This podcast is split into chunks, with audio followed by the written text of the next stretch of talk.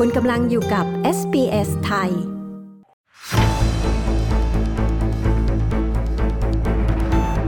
ขยายผลดำเนินคดีกลุ่มนักลงทุนจีนที่มาทำธุรกิจผิดกฎหมายในไทย ขณะแกนนำรัฐบาลไทยให้ความเห็นกรณีที่เกิดขึ้น พร้อมติดตามบรรยากาศในไทย เตรียมต้อนรับการแข่งขันฟุตบอลโลก ประชาชนในประเทศไทยจะได้ชมถ่ายทอดสดฟรีหรือไม่ ติดตามรายละเอียดได้จาก รายงานข่าวสายตรงจากเมืองไทย โดยคุณชาดาสมบูรณ์ผลผู้สื่อข่าวพิเศษของ SBS ไทยประจำประเทศไทยค่ะ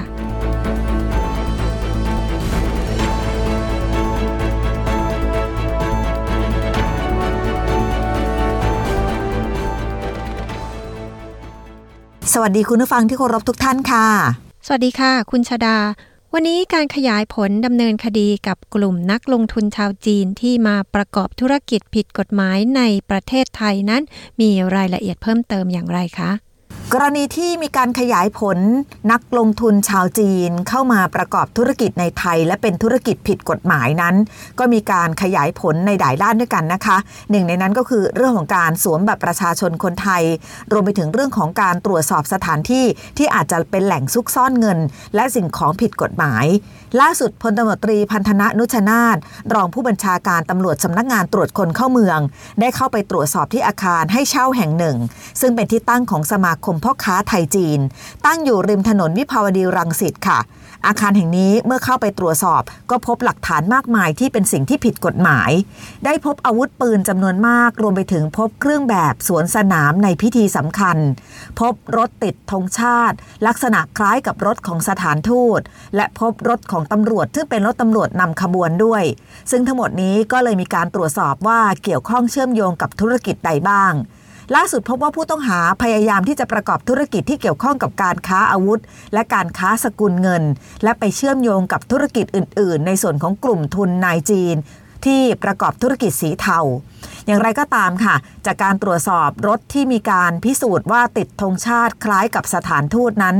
ตำรวจได้ไล่ตรวจสอบกล้องจากภาพวงจรปิดเบื้องต้นแล้ว ยังไม่พบพฤติกรรมว่ามีการเปิดธงระหว่างขับรถบนถนน จะมีลักษณะก็คือเป็นการใส่ปลอกคุม ธงนั้นดังกล่าวเอาไว้ เพื่อไม่ให้เห็นว่าเป็นธงของชาติไหน จึงยังไม่เข้าข่ายว่าเป็นการแอบอ้างว่าใช้รถสถานทูตอย่างชัดเจน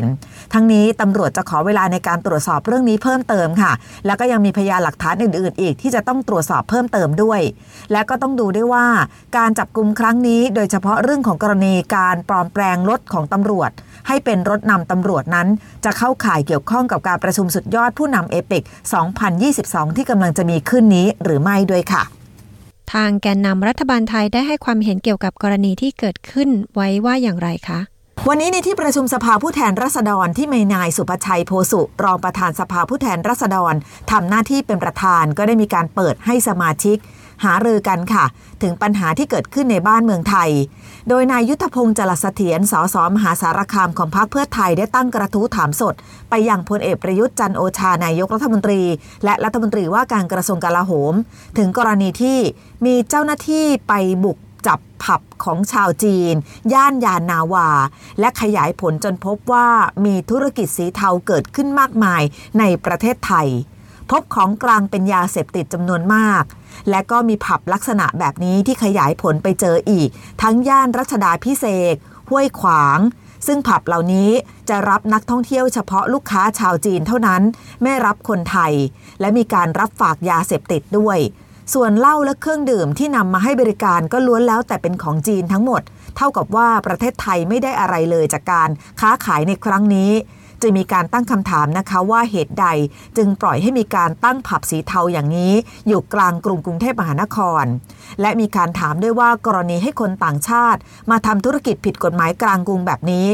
ทำให้กระทบกับอธิปไตยของไทย และความเชื่อมั่นต่อกระบวนการยุติธรรมหรือไม่ และมีบุคคลสำคัญระดับชาติ เข้ามามีส่วนในการช่วยเหลือกลุ่มทุนจีนเหล่านี้หรือไม่ ซึ่งเรื่องนี้ค่ะพลเอกชัยชาญช้างมงคล รัฐมนตรีช่วยว่าการกระทรวงกลาโหม ได้ตอบคำถามแทนนายกรัฐมนตรี ซึ่งตอนนี้นายกรัฐมนตรีเดินทางไปประชุมอาเซียน summitอยู่ที่ประเทศกัมพูชา โดยพลเอกชัยชาญยืนยันนะคะว่ารัฐบาลเองไม่ได้นิ่งนอนใจในเรื่องนี้ ไม่ได้ยอมให้บุคคลต่างด้าวทำสิ่งที่ผิดกฎหมายในประเทศไทย โดยคดีนี้ถูกจับกลุ่มและก็อยู่ระหว่างการดำเนินการ และบุคคลที่เกี่ยวข้องกับคดีนี้ทั้งหมด ส่วนหนึ่งหลบหนีไปได้ค่ะ และอินเตอร์โพได้ขึ้นบัญชีดำเอาไว้เรียบร้อยแล้ว ซึ่งจากการตรวจสอบพบว่าคนต่างด้าวเหล่านี้ที่มาประกอบธุรกิจสีเทาในประเทศไทย ประกอบไปด้วย 3 กรณีด้วยกันค่ะ คือหลอกลวงให้ลงทุน เป็นแก๊งคอลเซ็นเตอร์ และเปิดสถานบริการโดยไม่ได้รับอนุญาต ซึ่งขณะนี้กำลังเร่งดำเนินการขยายผลอย่างต่อเนื่องกลุ่มทุนสีเทาต่างชาติที่ประกอบธุรกิจเหล่านี้พบว่าหลาย ๆ กลุ่มมีความเชื่อมโยงกันทั้งหมด ซึ่งทางตำรวจกำลังเร่งดำเนินการตามกฎหมายโดยเร็ว และนายกรัฐมนตรีได้เร่งรัดว่า เบื้องต้นสัปดาห์หน้าจะต้องมีความชัดเจนมากกว่านี้ และรัฐบาลขอให้ความมั่นใจกับประชาชนได้ว่า กลุ่มทุนเหล่านี้จะหมดไปและจะไม่ส่งผลกระทบต่อความมั่นคงของประเทศ เพราะตอนนี้ได้กำชับให้ทุกภาคส่วน เร่งดำเนินการตรวจสอบ และดำเนินคดีกับผู้ที่เกี่ยวข้องแล้วค่ะ การแข่งขันฟุตบอลโลกกำลังจะเริ่มขึ้นในอีกไม่นานนี้นะคะ คนไทยจะมีโอกาสได้ชมการถ่ายทอดสดการแข่งขันครั้งนี้ แบบฟรีๆเหมือนการแข่งขันฟุตบอลยูโร ครั้งที่แล้วหรือไม่คะ ฟุตบอลโลก 2022 ที่เตรียมจะฟาดแข่งกันในวันที่ 22 พฤศจิกายน ถึงวันที่ 18 ธันวาคมนี้ ประเทศไทยเองยังไม่ได้ร่วมซื้อลิขสิทธิ์ ในการถ่ายทอดสดฟุตบอลโลกในครั้งนี้ ล่าสุดทาง กสทช ได้อนุมัติงบประมาณของกองทุนจำนวน 600 ล้านบาท ในการร่วมซื้อลิขสิทธิ์ในครั้งนี้ แต่ก็ยังขาดอีกกว่า 1,000 ล้านบาท จึงมีความกังวลว่าคนไทยอาจจะไม่ได้ชมการถ่ายทอดสดฟุตบอลโลกในครั้งนี้แต่อย่างไรก็ตามค่ะ ก่อนที่นายกรัฐมนตรีจะเดินทางไปประชุมสุดยอดผู้นำอาเซียนที่กรุงพนมเปญประเทศกัมพูชาในช่วงเช้าของวันนี้พลเอกประยุทธ์จันโอชานายกรัฐมนตรี ได้ตอบคำถามสื่อมวลชน แต่เป็นการรับพยักหน้า เมื่อถูกถามว่าคนไทยจะได้ชมการถ่ายทอดสดการแข่งขันฟุตบอลโลก 2022 แน่นอนใช่หรือไม่ นายกรัฐมนตรีไม่ตอบชัดเจนค่ะ แต่พยักหน้ารับ เพื่อเป็นการยืนยันว่าคนไทยจะได้ติดตามแน่ ซึ่งเรื่องของมติของกสทช ที่อนุมัติเงินจำนวน 600 ล้านบาทนั้น ก็ถือเป็นเรื่องหนึ่งที่ต้องติดตามกันต่อว่า แล้วในส่วนของเงินที่เหลือนั้นจะดำเนินการอย่างไร มีคำถามเรื่องนี้ไปถึงดรก้องศักดิ์ยอดมณี ผู้ว่าการการกีฬาแห่งประเทศไทย ซึ่งก็บอกว่าตอนนี้ทราบมติของกสทช แล้ว ที่ยอมอนุมัติเงินเพียงแค่ 600 ล้านบาทเท่านั้น ดังนั้นสิ่งสำคัญก็คือจะต้องพิจารณาว่าเงินที่เหลืออยู่นี้ จะดำเนินการอย่างไรต่อไป แต่เบื้องต้นค่าลิขสิทธิ์ที่สาพันธ์ฟุตบอลนานาชาติ หรือฟีฟ่ากำหนดขายให้กับประเทศไทยนั้น จะอยู่ที่ราวๆ1,600 ล้านบาท ตรงนี้หนักใจว่าจะทำอย่างไรดี ซึ่งตอนแรกก็คาดว่าจะมีการพูดคุยกับเอกชนบางแห่ง เพื่อจะขอให้นำเงินตรงจุดนี้มาช่วยสนับสนุน และสามารถที่จะถ่ายโฆษณาได้ แต่ก็ต้องรอดูว่าจะมีเอกชนรายใด พร้อมที่จะมาสนับสนุนให้ความช่วยเหลือในครั้งนี้บ้าง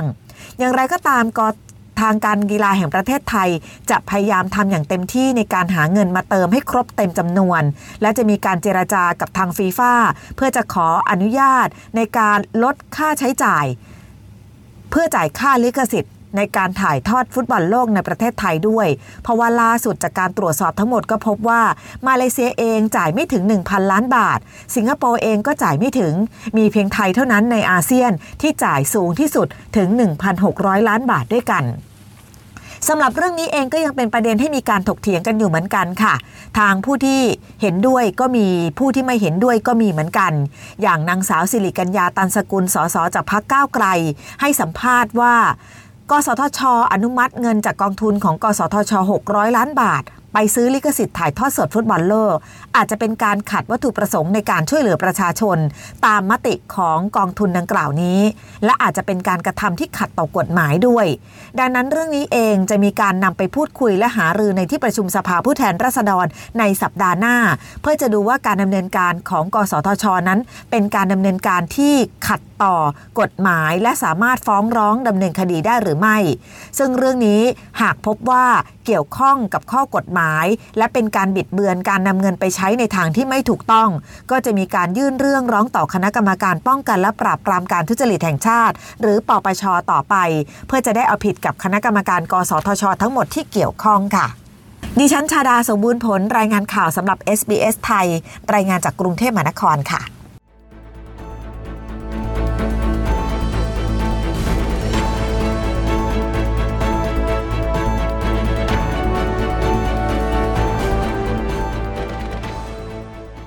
ค่ะ อย่างไรก็ตาม คนไทยในออสเตรเลียนะคะ สามารถติดตามชม การถ่ายทอดสดการแข่งขันฟุตบอลโลกได้ฟรีนะคะ ทางสถานีโทรทัศน์ SBS ค่ะ ต้องการฟังเรื่องราวน่าสนใจแบบนี้อีกใช่ไหม ฟังได้ทาง Apple Podcast Google Podcast Spotify หรือที่อื่น ๆ ที่คุณฟัง podcast ของคุณ